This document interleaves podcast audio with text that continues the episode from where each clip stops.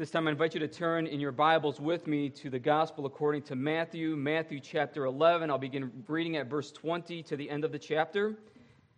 Verses twenty-eight to thirty, however, will constitute my sermon text for this morning.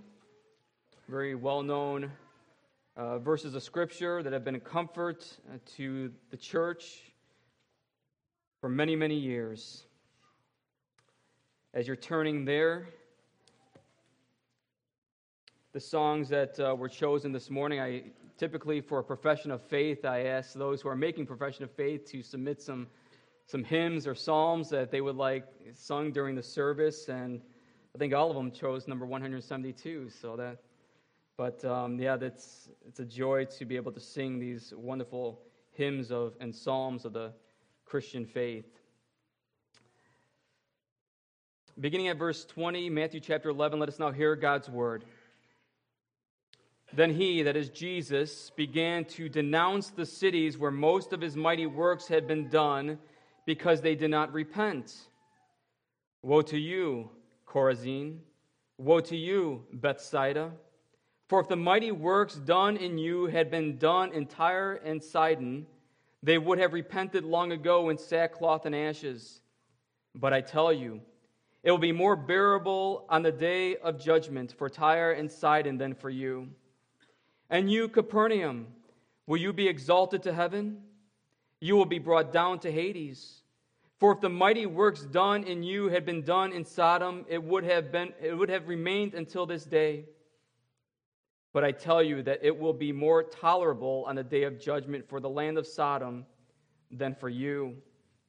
At that time, Jesus declared, I thank you, Father, Lord of heaven and earth, that you have hidden these things from the wise and understanding, and reveal them to little children. Yes, Father, for such was your gracious will. All things have been handed over to me by my Father, and no one knows the Son except the Father, and no one knows the Father except the Son, and anyone to whom the Son chooses to reveal him. Come to me, all who labor and are heavy laden, and I will give you rest. Take my yoke upon you and learn from me. For I am gentle and lowly in heart, and you will find rest for your souls. For my yoke is easy, and my burden is light. Thus far, the reading of God's holy word. May it his blessing upon the preaching and teaching of it. Congregation of the Lord Jesus Christ, after Jesus rebukes the people in the unrepent, unrepentant cities of Chorazin, Bethsaida, and Capernaum, he gives praise and thanks to God. He gives praise and thanks to God because he has hidden these things from the wise and understanding and has revealed them to little children. What are these things that he's talking about? He's talking about the secrets of the kingdom of heaven. The secret of the kingdom of heaven is repent and believe in the Messiah, the Lord Jesus Christ, and know life and forgiveness and mercy and grace. The secrets of the kingdom have been hidden from the wise and understanding. Jesus isn't name-calling. He isn't distinguishing between the educated and uneducated, because we know that the educated also inherit the kingdom of God. What Jesus is referring to before he comes to the text, come to me all you who labor and heavy laden, he's referring to those who think that they are righteous in and of themselves. He, are, he is talking about those who think they are wise and they have understanding that come from within rather than from without, from, the God, from God himself, who reveals to all men, all sinners, that Jesus is Lord. These things, the secrets of the kingdom, have been revealed to little children, helpless, needy, dependent children. It's as if the kingdom of God has a sign that says, little children allowed only. Unless you come to Jesus like a little child, you will not see the kingdom of heaven. What are the secrets of the kingdom? Repentance and faith. They are the gift of hearing with your ears the truth of the gospel, the truth of the word of God, and not only just hearing it with your ears, but believing it with your hearts. Seeing, aha, Jesus is Lord. And it is little children that come running to Jesus. Because it is through Jesus' life, death, and resurrection that he accomplishes salvation full and free for sinners. Furthermore, he is the King of Israel, and his own people received him not. But those who receive him, to them he gave the right to be called what? The children of God. And so you better believe it that only little children are allowed into the kingdom.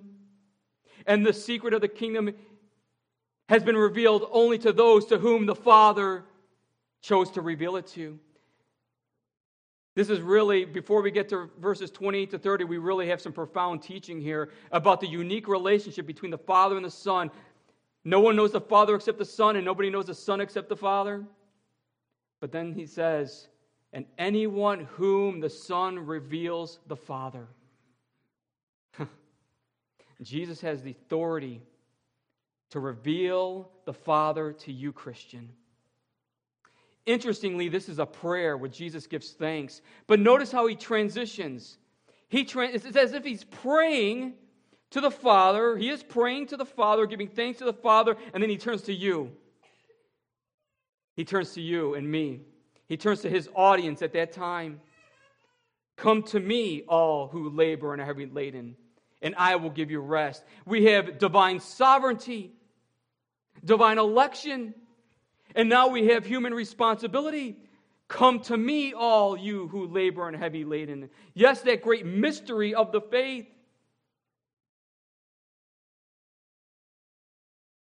Those who don't come to Jesus and find rest, it's not God's fault. It's sinful man's fault. It's sinful woman's fault.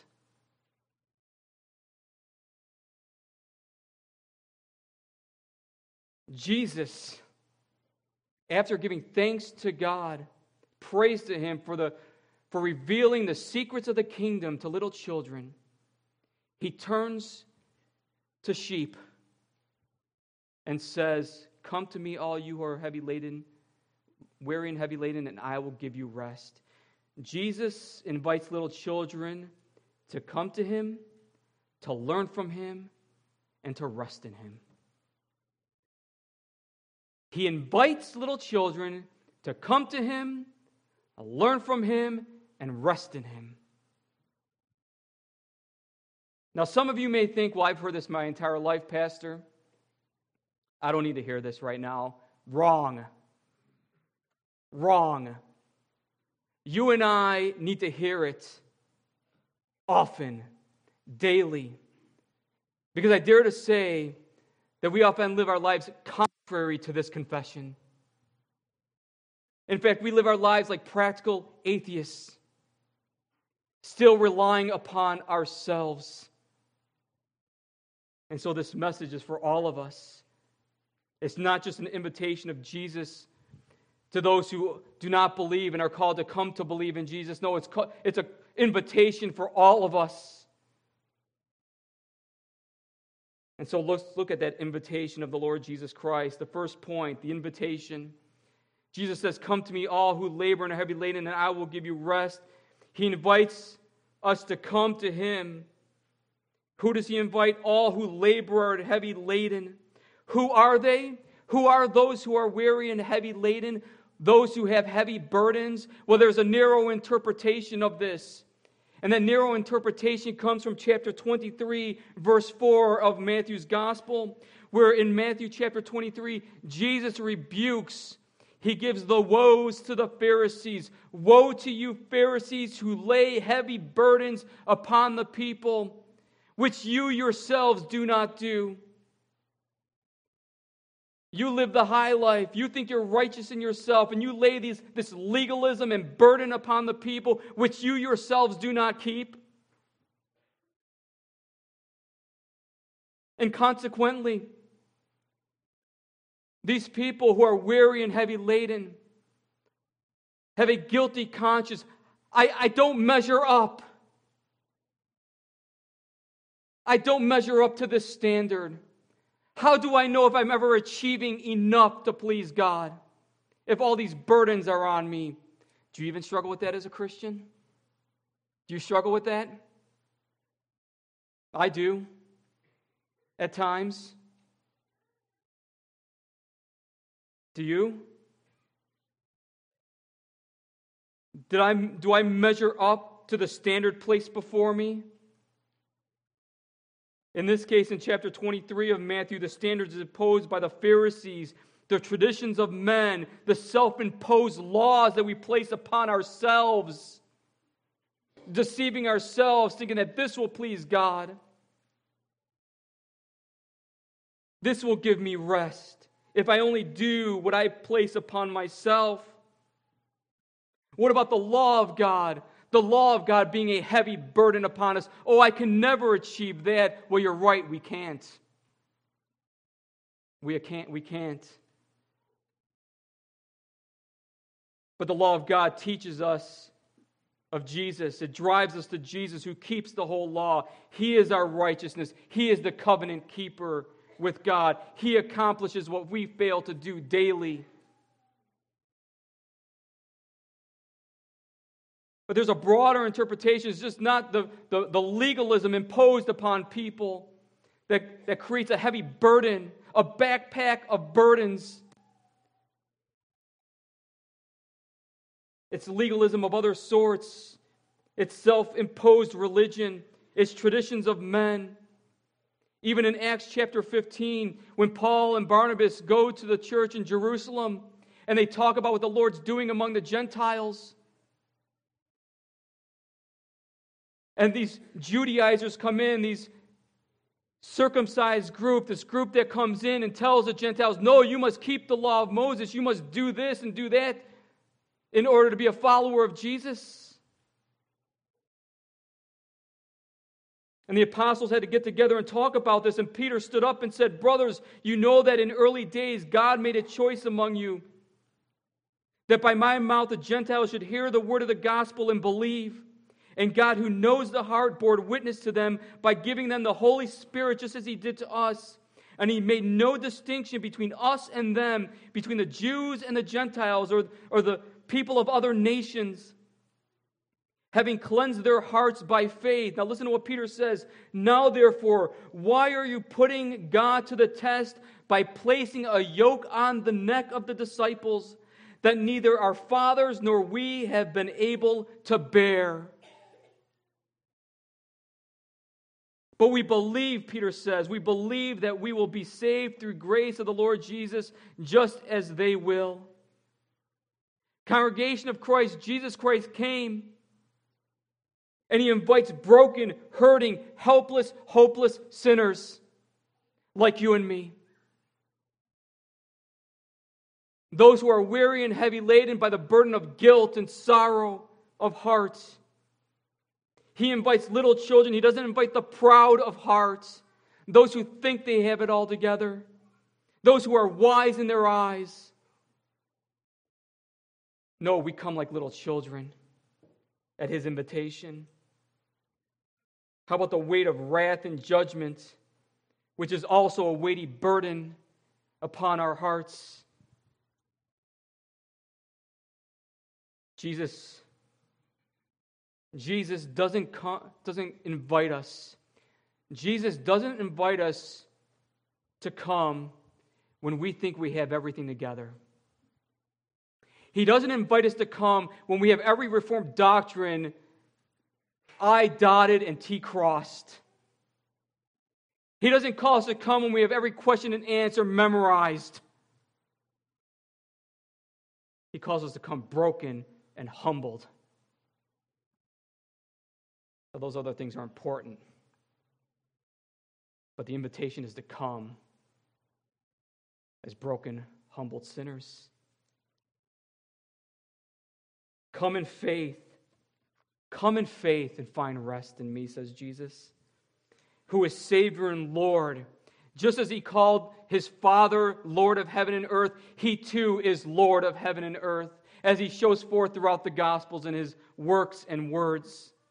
Friends, I can't think of a better hymn a better hymn at this time to recite to you, not sing to you, but to recite to you. Although I have done that at some points, but I don't think I could carry this tune. How about "Come ye sinners poor and needy"? Listen, this is a sermon in and of itself. This is a prayer in and of itself. Stanza one, "Come ye sinners poor and needy, weak and wounded, sick and sore. Jesus ready stands to save you, full of pity, love, and power." Stanza three, "Let not conscience make you linger, nor of fitness fondly dream. All the fitness he requireth is to feel your need of him." And now listen to what he says, stanza four. "Come ye weary, heavy laden, lost and ruined by the fall. If you tarry till you're better, you will never come at all."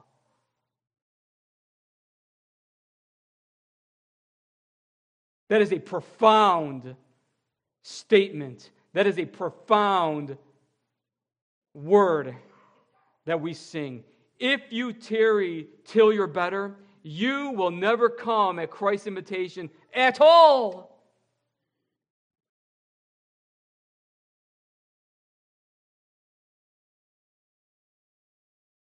Jesus said, "I am the bread of life. Whoever comes to me shall never hunger. Whoever comes to me shall never thirst." Come to the waters. Come without price. Isaiah fifty-five. Come and buy without money. Taste and see that the Lord is good. Whoever believes in him shall never thirst and shall never hunger. Jesus invites repentant sinners. And daily we come to him repenting. Daily we come to him seeking his mercy and grace. Secondly, Jesus' call to discipleship. Jesus calls sinners to learn from him. He says, "Come to me, all who labor and are heavy laden, and I will give you rest." He says at verse twenty-nine, "Take my yoke upon you and learn from me. I am gentle and lowly in heart, and you will find rest for your souls." Learn from me. This is discipleship. A disciple of Jesus is a follower, a learner, always in the school of Christ, always learning. If you're a senior saint, been in the church since you were baptized, you are always learning. You have never arrived. And you think if you think you have arrived, you have been deceived. We are always learners, following Jesus, falling at the feet of our Savior. Literally, a yoke is a wooden beam that is placed upon two animals to carry a load together. To pull a load or to plow a field, the weight is distributed. It unites the two so that they work together as one. Jesus says that my yoke is easy and my burden is light. And so a yoke figuratively means to unite two people becoming one. When a person comes to, to Jesus' invitation to receive of him as Lord and Savior through repentance and faith in him, they are united to Christ by faith, inseparable, un, inseparably united to him, never to be separated. And the believer takes Jesus' yoke upon him. Notice there's still a burden to carry, but it's a light burden. Because Jesus is our righteousness. He is our holiness. We don't carry the burden of the law. We don't carry the burden of legalism. No, we carry the burden of Christ, which is love. A love that he has poured into our hearts. And Jesus says, I, I call you not only to believe on, in my name, but to follow me. To be a follower of Jesus is not just to believe in Jesus and live like the devil. To live your life the way you want to live. To think that we can live, oh, I believed, I made that confession of faith one time in my life, they made the profession of faith, and now they can go live like they want. No. Jesus calls us to a different kind of life. A life transformed by the Holy Spirit in our hearts. A life called to discipleship, to follow him. we take Christ's yoke upon ourselves with childlike, wholehearted faith instilled in us by the power of the Spirit. Because Jesus calls us to discipleship, to follow Him. And all those who are called to follow Him are called to count the cost. Do you know what it costs you to follow Him? To be a disciple? You see how it counted, the cost it counted the disciples. What about your life? The cost. I remember it came at the cost of my family. Getting kicked out of my house. Yes, kicked out of my house. And by God's grace, He restored that relationship. But you think about brothers and sisters around the world who are counting the cost for the sake of Christ. Jesus says, "Come to me." The invitation. He calls us to discipleship when He says, "Take my yoke upon you. Be united to me. Learn from me. For I am gentle and lowly in heart, and you will find rest for your souls." He is not a strict taskmaster. Master, He's not a Pharisee who lays upon you unachievable, heavy burdens that are too heavy to bear. No, He is a gentle, kind, loving shepherd. He is a good shepherd who laid down His life for the sheep. And He leads them beside still waters and, and along green pastures. When I was young, I used to love watching my parents dance. I said dance, I'm sorry. Not really. But I used to love watching my parents dance. They were, in fact, when they came here from Italy on a boat, they actually met on a boat and they entered a dance contest together and they won. And so when we were growing up, they would teach us how to dance certain Italian traditional dances. And one thing about dancing that's so beautiful is how they glide on the dance floor. You ever see a good ballroom dance or a beautiful waltz? Kids, that's dancing.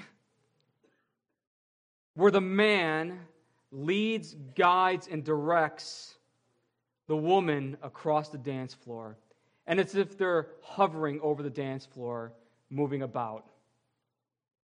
All their intricate details of dance, but the woman has to follow the leader, has to follow the man's leading. If she doesn't, there's chaos, there's there's disorder on the dance floor. And we used to love going to Italian weddings because that was a time where we would dance the tarantella, we would dance all the traditional dances, we would dance waltz and other dances, and they would teach us. Jesus is the bridegroom. Jesus is the bridegroom, and He takes His bride, and He leads us and guides us to a magnificent dance. Where we, the bride, follow His lead. We, the bride, are guided by Him in life. He calls us to discipleship, where we follow His lead according to His word. And yes, we trip, we fall. Sometimes it doesn't look pretty in our homes, in our relationships. But Jesus teaches and we learn from Him. And His law, as First John five three says, does not become burdensome because we love Him. We love Him. We want to follow Him. When you confessed Christ, when you made profession of faith, did you have it in your heart to say, "Now I don't care about you, Jesus. I want to go on living my own life"? Probably the opposite, wasn't it? When you come to know Jesus, by the power of the Spirit and Word, you want to say, "No, I want to follow my Lord. I want to hold on to my Lord. I want to walk with my Lord. I want to live for Him." following the invitation to come to Jesus and to take upon himself his yoke or burden, results in that promise to give rest, rest for our souls. Lastly, the promise of rest. The word rest here means refresh, to be refreshed. And he invites his children to enter that refreshment that he provides, not by human works or efforts, but by his once-for-all sacrifice on the cross. He says twice, I will give you rest. I, the Lord of heaven and earth, I, the Savior of the world, I, King of kings and Lord of lords, will give you rest in my kingdom. Come, because my kingdom is a kingdom of peace and joy in the Spirit. And you will find rest for your souls. Do you know that rest? Do you know that peace that passes all understanding? That the world around you can give way with sin, with darkness, with illness, cancer, with death, and still say, it is well with my soul. It is well with my soul, Lord Jesus, because you have made it well. And by grace I have come to you. I sit at your feet, King Jesus, and you have given me rest. You have given me rest. Rest is the peace of heart and mind, not the cares and anxieties of, of, of the world around us, but the inner peace of heart and mind, peace with God. Jesus says earlier in Matthew, blessed are the poor in spirit, for theirs is the kingdom of heaven. Blessed are those who mourn, for they will be comforted. Blessed are those who hunger and thirst for righteousness, for theirs is the kingdom of God, for they will be satisfied.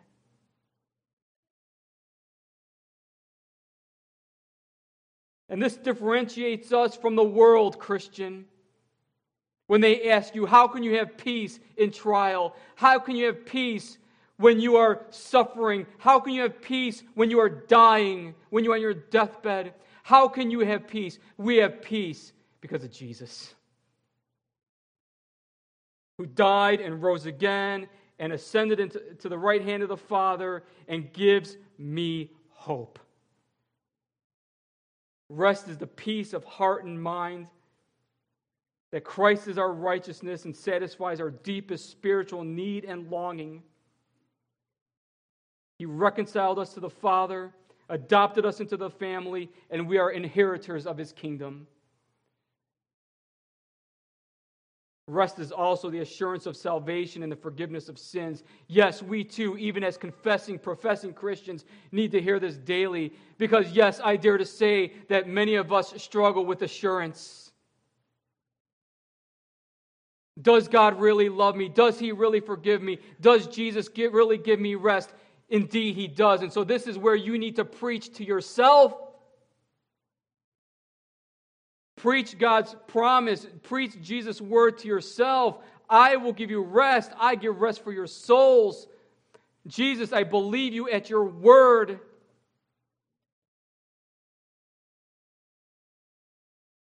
And his word says, he who has the Son has life.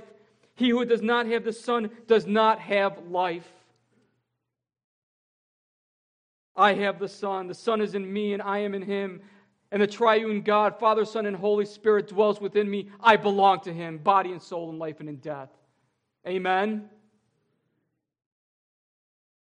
And this rest is also found in the fellowship and communion with this one God, Father, Son, and Holy Spirit, which we'll talk about further tonight in Matthew chapter twenty-eight.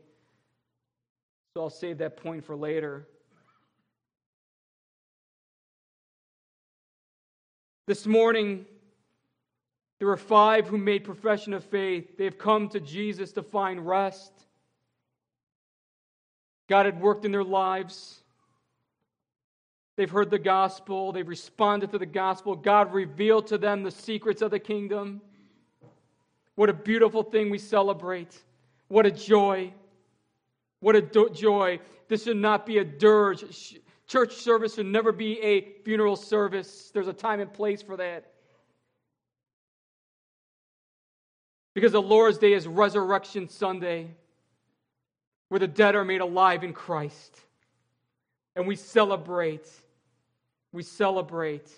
And the church is God's appointed institute where the remedy for the sinful condition is proclaimed. Christ in Him crucified. Christ in Him risen.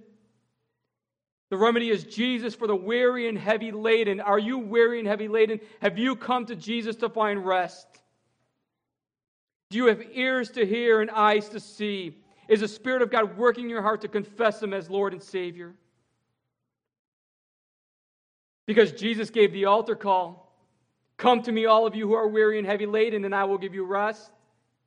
And the call is for everyone to believe on the Lord Jesus Christ and be saved.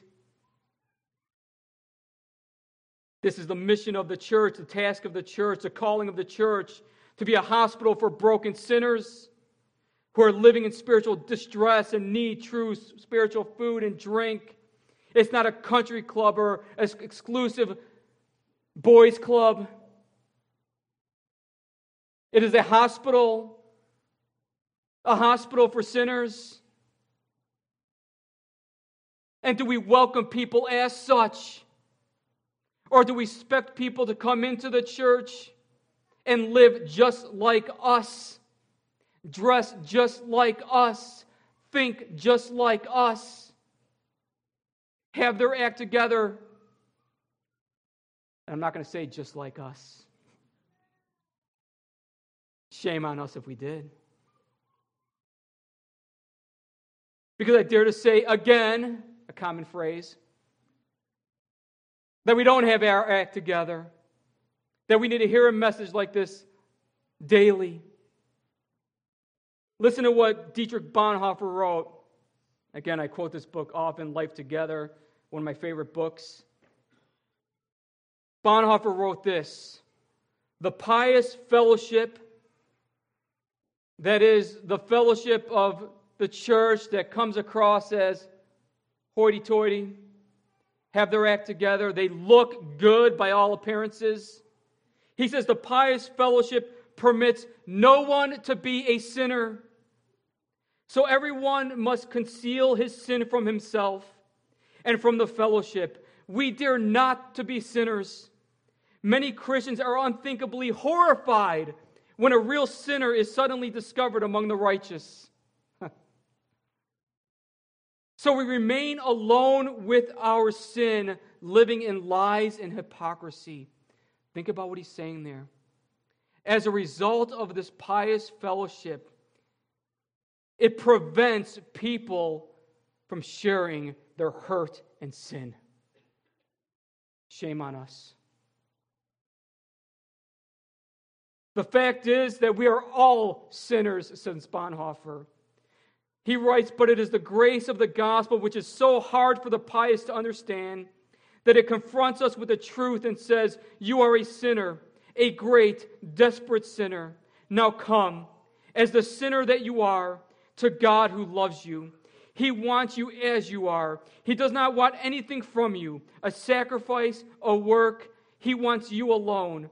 My son, give me thine heart, Proverbs twenty-three, twenty-six. God has come to you to save the sinner.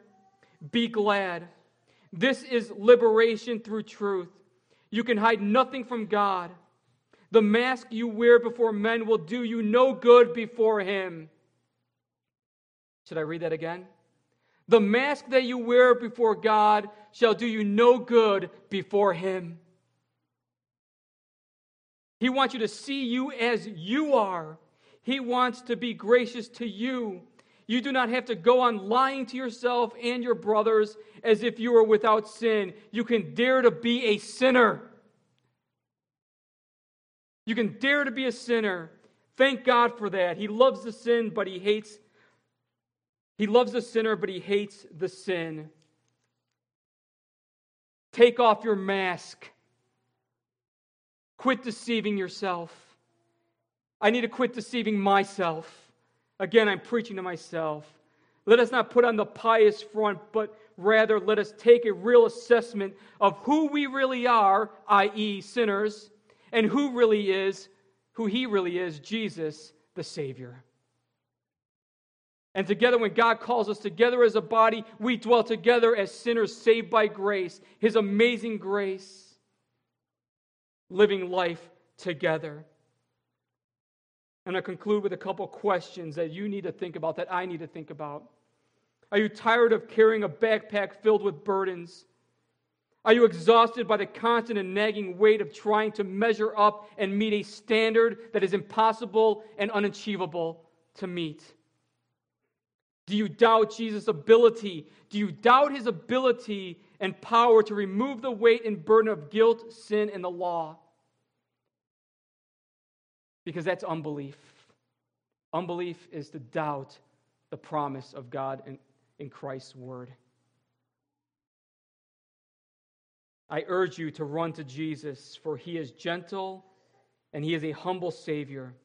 Come like little children. Like little children, run to your Father in heaven through Christ. Come with childlike faith, because that is what Jesus requires. Amen. Let's pray. Almighty God and gracious Father, we are so thankful for the invitation to come to Jesus, and that you have revealed the mysteries of the kingdom to little children. And we, the people of God, those who confess and profess Christ as Lord and Savior, have been made to be little children. We have been humbled to see our sin for what it really is, and to see Christ, who is our great Savior. Oh, Lord God, help us not to minimize or diminish the work of Jesus and the cross of Christ, but help us boldly to embrace it and to see his perfect and gracious work that he accomplished once and for all on Calvary. And then when he was buried, our lives, our sins were buried with him. And when he was raised, we are raised to new life with him, new spiritual resurrected lives. And we await a day for the resurrection of the dead, when body and soul will be redeemed fully and truly. And you will usher in the new heavens and new earth, where we will know sin no more. Oh, come, Lord Jesus, come. Maranatha.